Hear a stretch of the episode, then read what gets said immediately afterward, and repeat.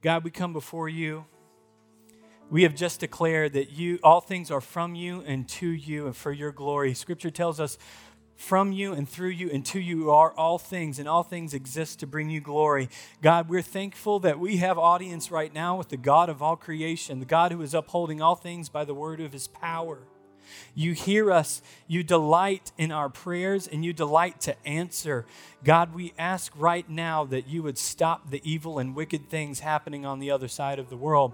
God, I ask right now first and foremost that anyone who does not know you that the holy spirit would be at work to bring them to saving faith in jesus christ whether that's soldiers on one side or the other god i ask that you would save souls that as there is so much death happening. And God, Scripture, your word tells us that you have written eternity on the hearts of men. So I ask that you would awaken that awareness of eternity, that you would make people mindful of their mortality, and that you would draw people to yourself, Jesus, and that you would save souls. I pray for those who have experienced great loss, that you would be the ever present help in the time of need, that you would be the Holy Spirit, their comforter. I ask that you would give them peace, that you would give them strength. God, I ask that you would heal the broken heart. God, I ask that you would thwart and stop the, the devices, the schemes, the plans, the mechanisms of evil men. I ask that you would shut things down. We have just been in Exodus where we saw you powerfully do things in Egypt thousands of years ago to give glory to your name and for the good of your people. I ask you to do it again. I ask you to give people the courage to stand against wickedness and evil, the same way that you moved on the hearts of the Hebrew midwives not to kill those babies as they were ordered to by Pharaoh. I ask that you would, by your Holy Spirit, move on the hearts of people not to obey orders of evilness and wicked in the name of Jesus. God, we ask you for peace. We ask that you would work to save many lives and that you would make an example out of the evil and wickedness that has been happening. For the good of many and for the glory of your name. In Jesus' name, amen. Please continue to do that. As often as you think about it, as often as you hear on the news, as often as you check social media or whatever might be going on, this ought to be the hour where the church stands up and prays and wages war spiritually on behalf of people we may never meet in this life and probably will never meet in this life. God gave us the ability to make a difference. Even if we cannot be there and even if we cannot do things physically, God gave us the ability. So let's thank you for praying with me and let's continue to pray. Um, amen. Um, if you are in this room, normally that's where we would have a video that, that says if you're in the ages of fourth through sixth grade, you can be dismissed. So if you're in here and that video didn't play, if you want to go over to the Emerge, which is out this door, fourth through sixth grade, you can go do that right now um, as we're going to continue to get into the Word here today. Um, I, I love that God has had us in the Word in Exodus, watching His power over nations of the earth. Uh, that we are able to have confidence in the God uh, who can do anything and He is above every power. And there is no one who can stay his hand, is what Scripture teaches us. And it has been abundantly revealed in Exodus, what we have been reading. Um, and if you're new here, if you're a visitor, we're in the middle of something this year that we're calling the Year of the Bible, year 2022. We are going through a Bible reading plan to read Scripture. And right now we're in Exodus. And so if you want to jump in that reading plan with us, after service is over, you can go out to uh, the info desk out by the cafe and you can get a reading plan so that you can jump in this reading plan with us. Um, if you do that, we're starting this next week, will be week number nine out of this reading plan. So you can go get that, jump in with us. And if you're here and you have been doing the reading plan, but maybe you fell off, slacked a little bit, got behind or whatever, just go ahead and forgive yourself and jump back in. Starting tomorrow, day one of week nine, just jump in. Don't beat yourself up. Let's get back into the Word and believe that God is going to change people's lives through the reading of His Word. Amen? Amen. I've been loving hearing some wonderful reports of what God has been doing through this um, in the lives of our church family. To summarize where we were last week, one of the most famous stories in all of Scripture where uh, Moses goes before Pharaoh and says, Let my people go. Uh, uh, obeying the Lord uh, as an ambassador for God, going to Pharaoh, the most powerful man in all of the known land and the most powerful empire in all of the known land. And Moses goes up to him defiantly and uh, for God says, Let my people go. And we saw God acting in spectacular, powerful ways to declare his power over all, his power over Pharaoh, over Egypt. How many times throughout that story it said, That you will know that I am the Lord and the earth. And that is a refrain we see throughout Scripture that God is passionate for the renown of his name. And so we saw finally, after the 10th plague, Pharaoh, broken, says, Get out. And the people of God, Exodus, Egypt. They leave Egypt and they're going on their way to the promised land with a detour in the wilderness. Remember, God told Moses, You're going to worship on this mountain. So they're going in that direction. They approach the Red Sea, and then Pharaoh's heart is hardened again, and he comes after the Israelites with 600 chariots to ready and kill, ready to kill them. And God says, I'm not done yet. Watch this. And the Israelites are at the coast of the Red Sea. God stops the Egyptians, tells Moses, Extend your staff, and the waters part, and they walk through as on dry ground. This is a miracle, another miraculous display of God's power. And they go through the Red Sea as on dry ground. And then God removes the pillar of cloud and fire, allowing Pharaoh's army to chase the Israelites in. They enter in, they get bogged down, not the way the Egyptian or the Israelites went through. They get bogged down, they get stuck down there, and then Moses removes and causes those waters to collapse and completely obliterate Pharaoh's army. And then after that, Pharaoh or Moses is standing on the other side, absolutely elated at the salvation power of God to destroy their enemies and close that door behind them, Moses responds in song. And I remember growing up, I'm a pastor's kid, been in church my whole life, and there were these songs that we sang. I'm going to start singing a song. If you know it, feel free to jump in, although I think it might be few. I will sing unto the Lord, for he has triumphed gloriously, the horse and the rider thrown into the sea. I will sing unto the Lord, for he has triumphed gloriously, the horse and the rider thrown into the sea. The Lord liveth, and blessed be the rock. Blessed be the rock of my salvation. I okay, okay, stop. I remember singing that song as a kid, going, Why are we singing about horses being thrown into the sea?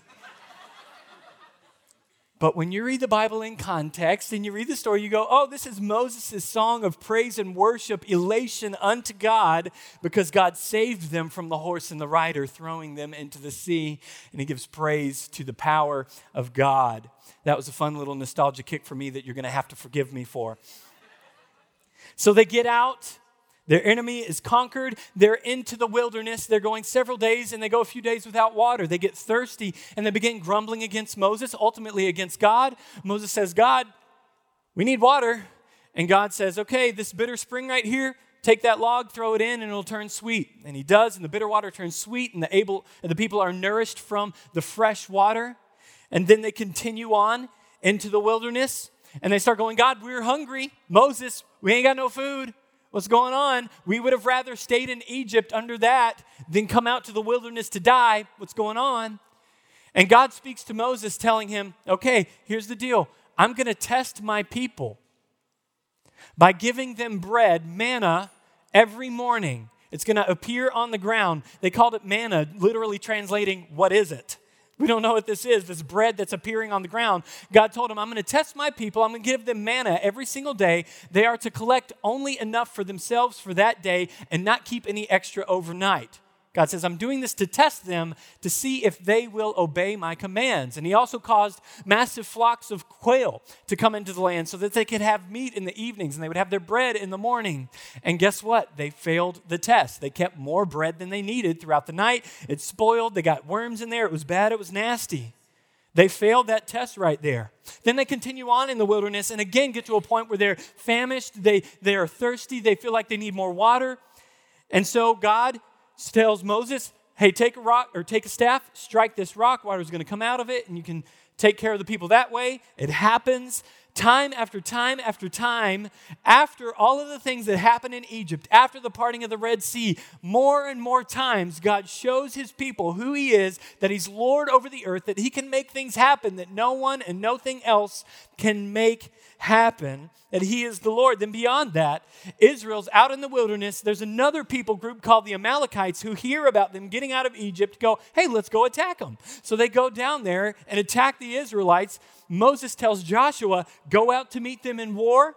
And we're going to see the Lord prevail today. Moses stands up behind the battlefield with his staff raised in the air. And as long as he's holding up his staff, Israel prevails over the Amalekites. But he gets fatigued and starts letting his arms droop. And the Amalekites start prevailing over the Israelites. So Aaron and Hur come up beside Moses and pick his arms back up. And the Israelites prevail and have victory over the people, uh, the Amalekites, showing again, this isn't because of your power, your strength, your sword. This is the hand of God moving on your behalf. I am the Lord, that you will know. Then we see Moses catch up with his father in law since he's in that neck of the woods. And his father in law comes over and, and he tells his father in law, Jethro, everything that God has done for them. Jethro responds with praise to God, elated at what God has done for Moses and the people of Moses' family, these Israelites. And then Jethro's there for a little while, watching how every single day Moses is dealing with every single person's nitpicky issues. And Jethro's like, dude, this is not smart. You're going to kill yourself being in all this. You need to set up elders over thousands of people and hundreds of people and fifties of people and 10. And we see God use the wisdom of Jethro to set up a system for Moses that he doesn't kill himself and he delegates and uses leadership. God has been doing wonderful things this whole time. And it leads us to Exodus chapter 19, where we're going to pick up reading today in verse 1. Exodus chapter 19, verse 1 says this On the third new moon, after the people of Israel had gone out of the land of Egypt, on that day they came into the wilderness of Sinai. They set out from Rephidim and came into the wilderness of Sinai, and they encamped in the wilderness. There Israel encamped before the mountain, while Moses went up to God. The Lord called up to him out of the mountain, saying, Thus you shall say to the house of Jacob, and tell the people of Israel, You yourselves have seen what I did to the Egyptians, and how I bore you on eagle's wings and brought you to myself. Now, therefore, if you will indeed obey my voice and keep my covenant, you shall be my treasured possession among all the peoples, for all the earth is mine. And you shall be to me a kingdom of priests and a holy nation. These are the words that you shall speak to the people of Israel. So Moses came and called the elders of the people and set before them all these words that the Lord had commanded him. All the people answered together and said, All that the Lord has spoken, we will do. And Moses reported the words of the people to the Lord. And the Lord said to Moses, Behold, I am coming to you in a thick cloud, that the people may hear when I speak to you and may believe you forever. God manifests on this mountain in this thick cloud and in fire and in thunder and these audible sounds of blasting trumpets that kept getting louder and louder. And God reveals himself in, in, form, or in a measure, so to speak, to Moses through that cloud and began speaking to him. God basically, right here, setting the context for everything that we're about to read about these commandments. Because we know what's coming the Ten Commandments and all the other commandments. But before God gets into that stuff, he says, Hey guys, remember, I am the Lord. I brought you out of Egypt don't forget that. He's saying, I brought you out, I bore you up on eagle's wings, I drew you to myself. And then he invites them into covenant with himself in this highly desirable invitation. He's not just saying, Hey, let's make covenant. I'm going to make covenant with you. He says, You shall be my treasured possession among all the peoples of the earth. Because he says, For all the earth is mine. This has been put on display and what happened in Egypt. God showed the earth is mine. And you are the people I have chosen out of all the peoples of the earth to be my people. But if you're going to be my people, we will have a covenant, and you are going to become a nation of, of priests. He said, You will become a kingdom of priests and a holy nation. What is a priest? We see this unfolding as well as we continue to read Exodus and Leviticus, but a priest is someone who ministers to God or mediates between God and the people. That there was this tabernacle that was designed, meticulously commanded by God. Not only the tabernacle, but also what they were supposed to wear was meticulously designed by God. These uh, the, the practices of worship and of sacrifices that God said, you're going to do everything this way setting out the standards that if you're going to be my people, if you're going to be my people, you're going to be a kingdom of priests, meaning the way that the priest represents you to me, you're going to represent me to the people. You're going to look to the nations different than all the nations, which is why he said, You will be a holy nation. Remember, we've talked about holiness a lot. The word holy meaning a set apart, different, other, unlike anyone and anything else. God's saying, You're going to be my prized possession. You're going to be a kingdom of priests. And if you're going to be my prized possession, my kingdom of priests, you will be a holy people, meaning unlike everyone else.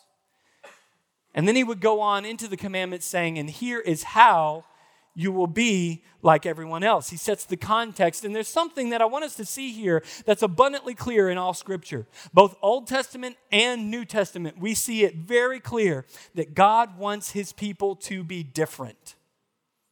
God wants His people to be different than the rest of the world.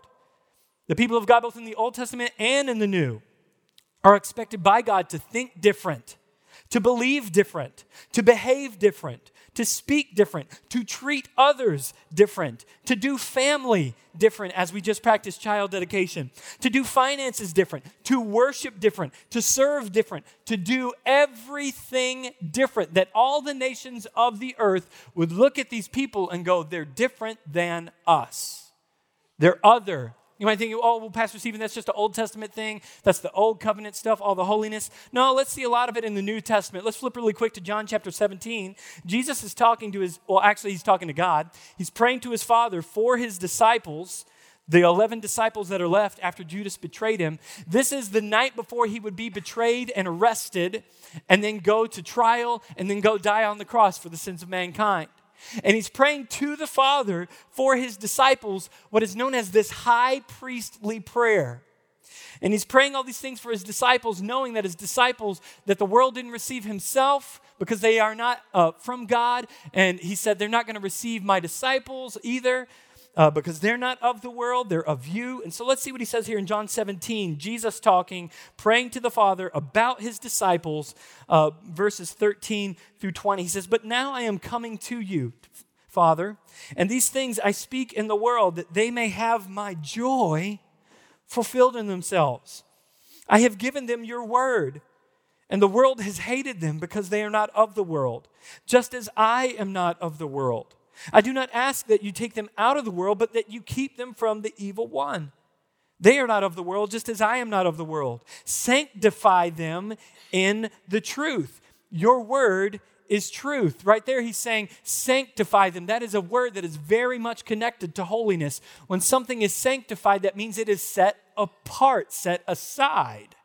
And so he's saying, sanctify them in your truth, your, or in the truth. Your word is truth. And he goes on in verse 18, as you sent me into the world, so I have sent them into the world, and for their sake I consecrate myself. Another word that is relative to holiness and things being set apart. I consecrate or set apart myself that they also may be sanctified in the truth. And then here comes the good news for us today because so far he's praying about his 11 disciples, but he doesn't stop there. Verse 20, he says, I do not ask for these only, but also for those who will believe in me through their, who will believe.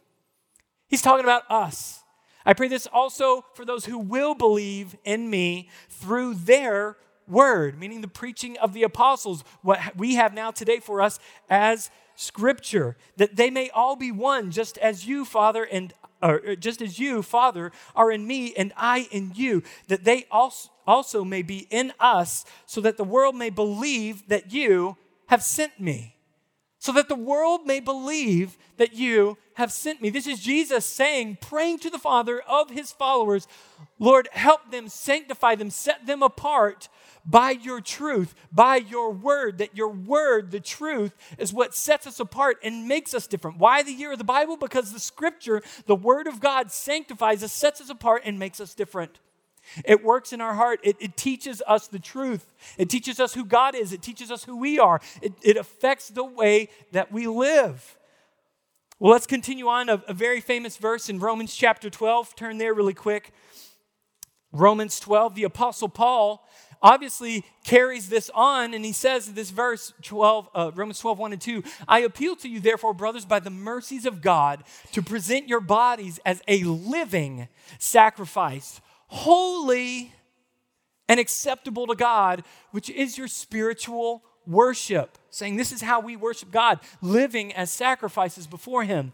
Verse 2 Do not be conformed to this world, but be transformed by the renewal of your mind, that by testing you may discern what is the will of God, what is good and acceptable and perfect. Isn't it, isn't it interesting how Paul calls us to offer our bodies as a living sacrifice, meaning the way that we live is a sacrifice of worship to the Lord.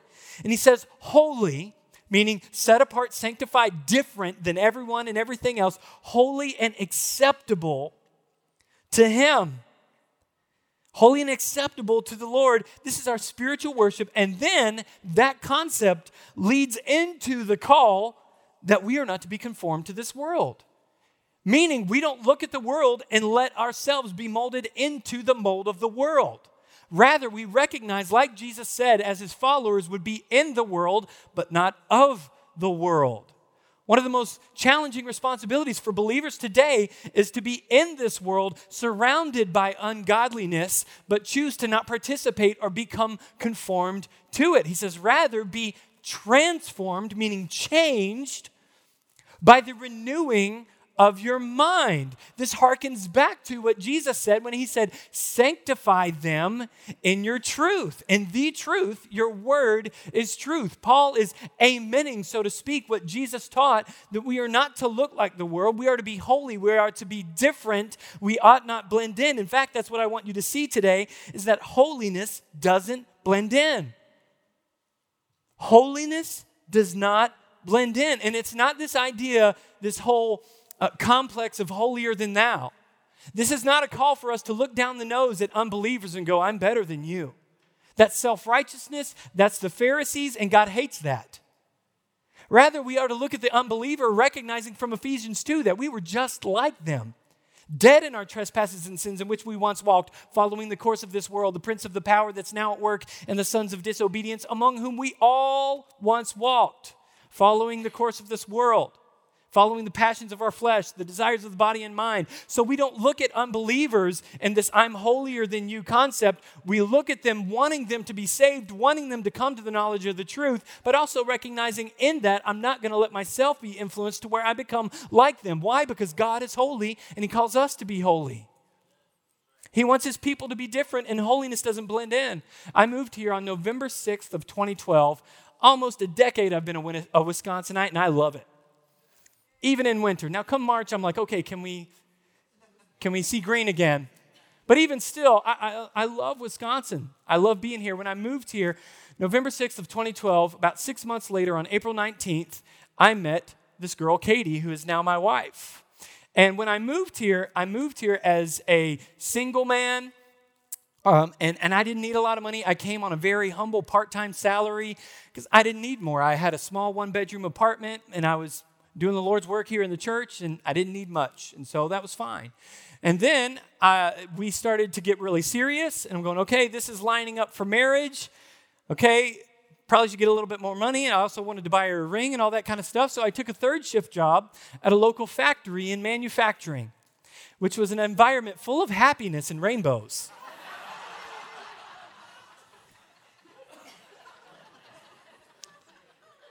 It was full of edifying and encouraging and clean language.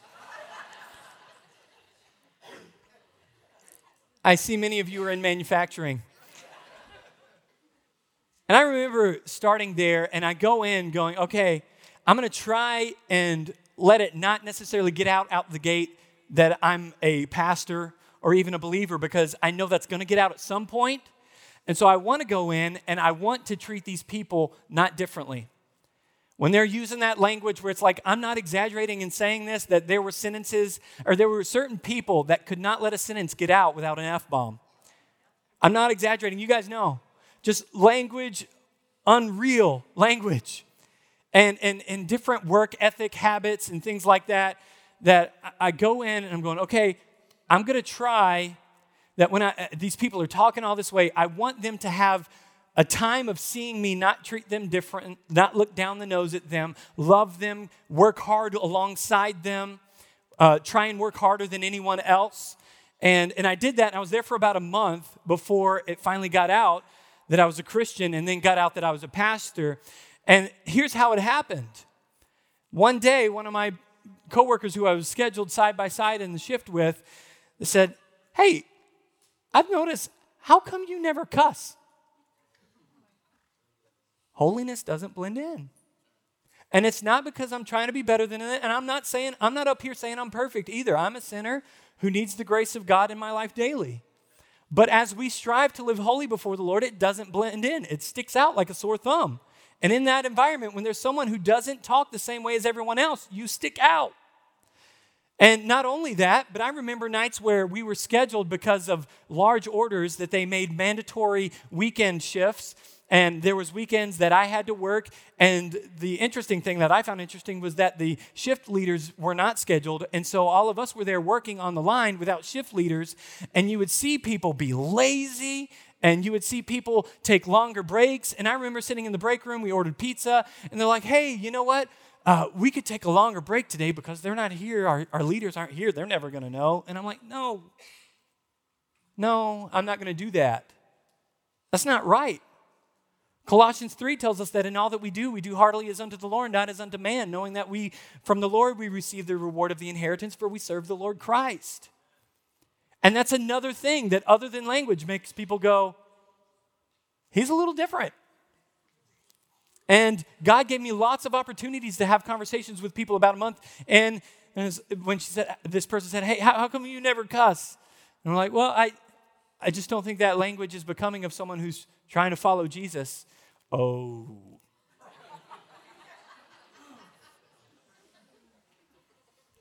I'm sorry. and at that point, it was still like, it was this like, oh, one of those people. But then it got out that I'm a pastor, and it changed from, oh, one of those people to like, oh, no. and all the um, I am so sorry. I, I didn't know. And I'm like, listen, I, you, be you. You don't need to change who you are for me. You, you need to consider the Lord, not me. And I had lots of great conversations, got to pray with people and then share the gospel with a few. And I remember one day after this that I was in the break room reading my Bible and uh, just trying to shine my light. And one of uh, a dear lady came in who was the most foul mouthed woman I've ever met in my life who's also someone that the Lord gave me great love and compassion for. And she came in and she saw me read my Bible and she said, Hey, Pastor Steve, what you reading over there? And I'm not trying to sheboyganite, that's what it was though. She said, Hey, Pastor Steve, what you reading over there? And I said, oh, I'm just reading my Bible. And she said, I got to read the blankety blank Bible more. yeah, you do. You do. But I didn't go, oh, how dare you? I just tried to live holy and live different in a way. And what you would find is after time, when people are going through stuff, who do they come to? Those who are different. God wants his people to be different. It's not some holier than thou complex. It's not some self righteous thing. God hates that. He hates it. And that was me for the first 26 years of my life, feeling like I'm better than everyone when I had my own wicked heart, but I was good at acting really holy. We ought to look different. God wants his people to look different. And so God tells his people, You're going to be my chosen people, my precious possession out of all the earth. You're going to be a kingdom of priests. You're going to be a holy nation, giving them the context, helping them understand all these things I'm about to tell you, these commands I'm going to give you, are because you are going to look different. You're going to be priests showing the rest of the world how my people are different. And we're not like the rest of the world. And then he opens up these commands with the famous Ten Commandments, the standard, if you will, so to speak, the heartbeat of all the rest of the commandments that would unfold. I don't have time to read all the passages today there, but beginning in summary, he says, You're going to have no other gods before me. You're not going to make or keep any idols. You're not going to take the Lord's name. You're not going to take my name in vain. You're going to remember the Sabbath and keep it holy. You're going to honor your father and mother. You're not going to murder. You're not going to commit adultery. You're not going to steal. You're not going to lie and bear false witness. And you're not going to covet other people's stuff. And he tells them this, and he, Moses comes and reads this to all of the congregation. In fact, let's go now back to Exodus. Let's look at Exodus chapter 24. Because he gives those 10 commandments in chapter 20. And then the next few chapters, he then begins giving a lot more nuanced and detailed commands about the way that the people are to treat others. And then we would see in Leviticus and on a lot more commands of how they're supposed to do different things. But these Ten Commandments are given kind of as the standard, and then God wraps up some other uh, more nuanced and de- detailed commandments after that. God packages it metaphorically, gives it to Moses. And let's pick up Exodus chapter 24. We're going to read verses 1 through 8. Then he said to Moses, Come up to the Lord, you and Aaron and Nadab and Abihu and 70 of the elders of Israel, and worship from afar. Moses alone shall come near to the Lord. But the other shall not come near, and the people shall not come up with him. Moses came and told the people all the words of the Lord and all the rules, and all the people answered with one voice and said, All the words that the Lord has spoken, we will do. and Moses wrote down all the words of the Lord. He rose early in the morning and built an altar at the foot of the mountain, and 12 pillars according to the 12 tribes of Israel. And he set young men or and he sent young men of the people of Israel who offered burnt offerings and sacrificed peace offerings of oxen to the Lord. And Moses took half of the blood and put it on the basins, and half of the blood he threw against the altar. Then he took the book of the covenant and read it in the hearing of the people, deja vu, and they said, All that the Lord has spoken, we will do, and we will be obedient. And Moses took the blood and threw it on the people and said, Behold, the blood of the covenant that the Lord has made with you in accordance with all these words. Two times in this passage and then earlier in what we read, we saw the people of Israel receive the commands of God and go, We will do it, every word. Ever been there? I have. Let me, let me say this another way. Ever significantly overestimated your ability to do something? Let me say it one more way. Have you ever been self deceived? That's what's going on here. They're hearing God's command and they're like, yeah, we can do that. We'll do it, Lord, every word. I remember, again, growing up in church, going to Every single kids service, every Sunday night service, every Wednesday night service, every prayer meeting, every pastor's conference, every youth conference, every youth meeting, every kids camp, every youth camp. Guys, I've been to church a lot. And in all of those times, having the points where I would feel convicted about my sin and then rededicate my life over a hundred times, saying, I mean it this time, God. I mean it. I know I've said this before, but this time, God, I mean it even though I know I meant it last time. And we would go to those youth camps and these youth rallies, which are good and wonderful things, but we would come back and we would line up our youth group on the stage and we'd pass the microphone saying what God did in our hearts at these camps and at these rallies. And we'd one by one go, I've been changed. I'll never be the same. The fire's not going out this time. A week, two weeks, three weeks, four weeks later, not much of a flame left. Every time my relationship with God for the first 26 years of my life was based on this I'm going to be better and I'm going to rededicate myself to the Lord so that I can do better and earn And I knew the gospel in my head. I knew that you can't earn it, say by grace through faith, but by our default nature, we want to earn. And it's until we let the law of God crush us. Because here's what happens we're just like the Israelites. We hear the commands of God and we're going, yeah, I can do that. That's not, I'm not going to murder anybody. I'm not going to commit adultery.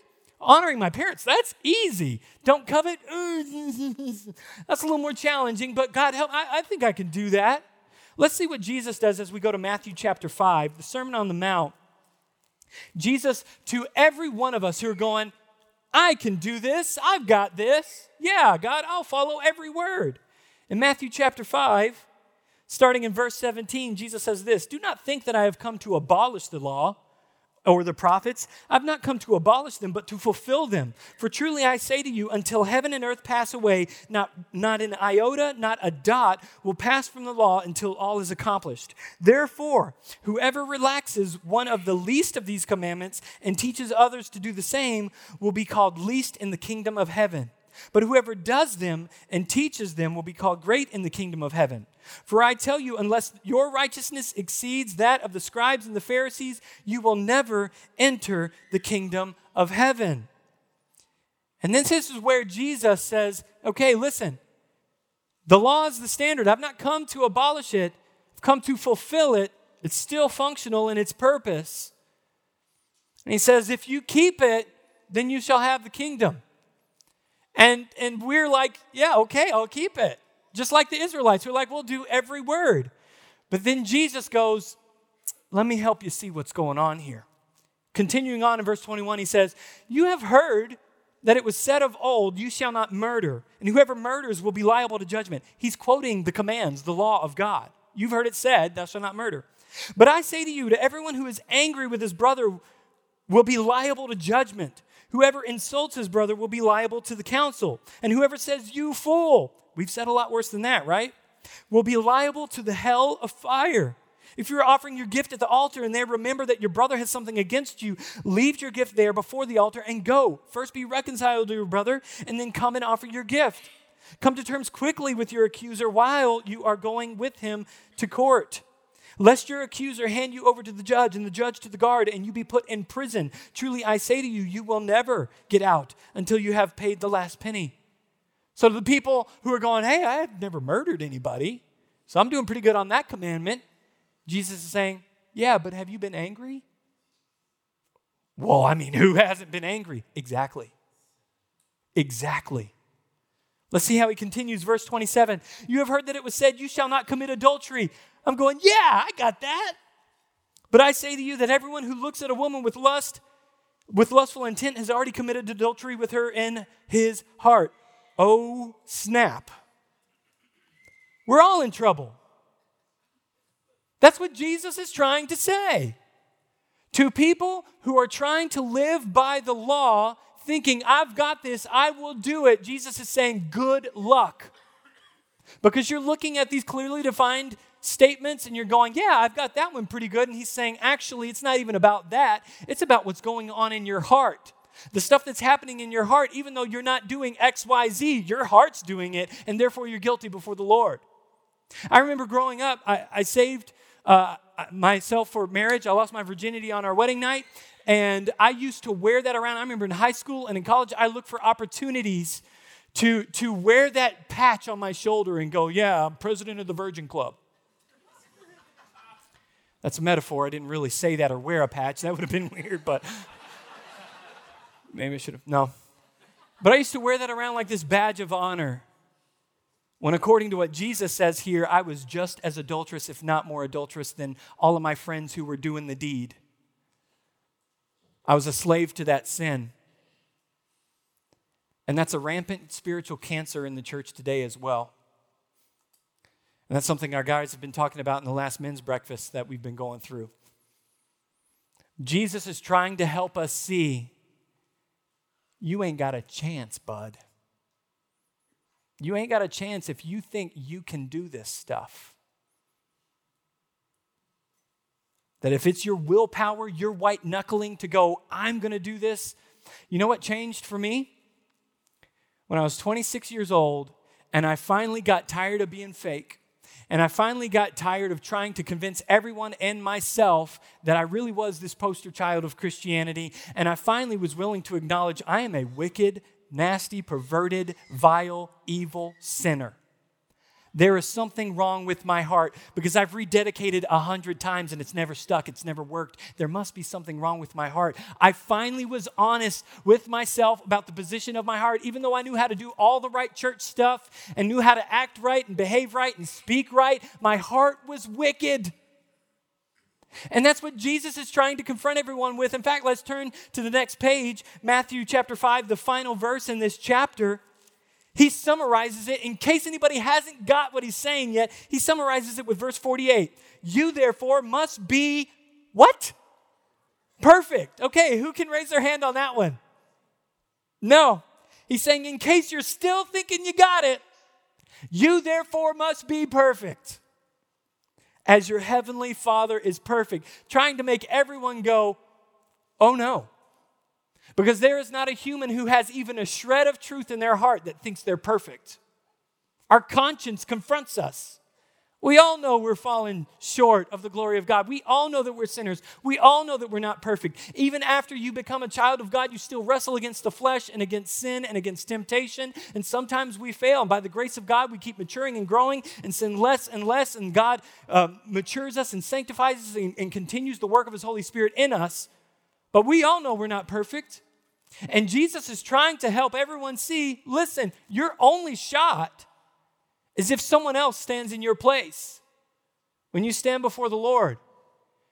The, heart, the, the problem is not knowing the commands of God, the problem is your heart's desire to obey the commands of God. This is not a head issue, it's a heart issue. This is why the prophet Jeremiah, in Jeremiah, what is it, 31, I believe? Yeah, in Jeremiah 31, he says that God is going to, in the new covenant, no longer lead you by the hand, but write his laws on your heart. This is why Ezekiel chapter 36, another prophet in a different era of the Israeli of the Israel ancient kingdom, that's why he said that God is going to remove your stony stubborn heart and replace it with a heart of flesh, a heart tender and responsive to his decrees, where we want to please God, where we want to serve him, where we want to obey, where we want to live holy because if your life of holiness unto God is God, I rededicate, I commit my passion and faithful service unto you. I'm going to do better this time. I know I failed, but God, this time I mean it it, then you are taking the law on yourself, a burden you cannot bear, and it will crush you. It does not mean the law is evil. Scripture teaches that it is good. But it was meant to be given to us as a hurdle we could not clear, as a weight we could not lift, so that we would go, I can't be perfect. I can't do this. There must be something wrong with me. And that's what Jesus was trying to get them to see in the Sermon on the Mount. It's not just be good so God will like you. It's not just obey these rules so that you can be accepted by God. It's, hey, you can't because you're dead in sin. And your only hope is if you get a new heart. And the only way that that happens is if you look in the mirror and go, I'm a dead, filthy, wicked sinner. God, I need you to save me and change me. I need you to fill me with your Holy Spirit. Give me the desire, give me the power to do what I know I should do, but I can't do. I want to give you homework. Please, on your own time, read Romans chapter 7 and chapter 8 this week. Romans chapter 7, you're going to see the Apostle Paul frustrated, venting about his own struggle with sin, saying, The things I want to do, I don't do, and the things I don't want to do, I do. And I recognize it's sin that's within me that I'm wrestling with. And he says, Who can save me from this wretched man that I am? Thanks be to God, Jesus Christ can. And he goes on to say, There is therefore now no condemnation for those who are in Christ Jesus, who walk not according to the law, but according to the Spirit, or not according to the flesh, but according to the Spirit. As long as your life as a Christian is your, your commitment of white knuckle do gooding, you will be bearing a burden. Your life will be a burden of service before the Lord. You will not have joy in serving and following Jesus. You won't have the power to do it. And you will be condemning yourself to a life of perpetual guilt and condemnation and frustration because you can't obey. But if you repent and if you lay before the Lord honesty and humility, recognizing I'm not as good as I think I am, I need your help, God. I need you to save me. I need you to do, Romans 8 tells us that God did what the law could not do and that it was weakened by the flesh, that He gave us His Holy Spirit. And when we acknowledge our need for Jesus Christ and we repent of our sins sincerely in our heart, when we're just willing to say, I don't got this, I'm not good, but you are, and you can give me your spirit, God, I ask you to fill me with your spirit and change my heart. He does. And if that's you today, if you're here today and you are exhausted by trying to be good enough for God, which we do strive for holiness, but we strive from who we are rather than who we're trying to become. God changes our heart, and it's, it's, it's no longer that we are trying to fulfill our end of the contract and hold up our end of the deal. We recognize Jesus fulfilled the law. God invites us in, and now we obey because we're His children. And I tell you, my dad, I, I feared my dad growing up, and I love my dad. I was fearful of his power over me, but I also knew he loved me and welcomed me and wanted to spend time with me. And our good and loving Father wants to welcome us and bring us close. Please, on your own time this week, read Romans chapter 7 and Romans chapter 8. And you'll see the contrast of the struggle with sin and that when we have the Holy Spirit inside of us, how He empowers us. When we walk in the Spirit, people who are saved by the grace of God get filled with the Spirit and then have the power to live in a way that you couldn't before. God, I ask today that you would fill us with your spirit, that you would change us. God, if there's anyone here or online that doesn't know you, God, I ask that you would open their eyes. If there's anyone here who's had confidence in their own flesh or their own willpower or their own goodness, I pray that you would tear those lies down, that you would help them see their need for you, that you would help them by your grace to repent of their sin and receive forgiveness and grace and mercy and be filled by your Holy Spirit and transformed by it. In Jesus' name, amen.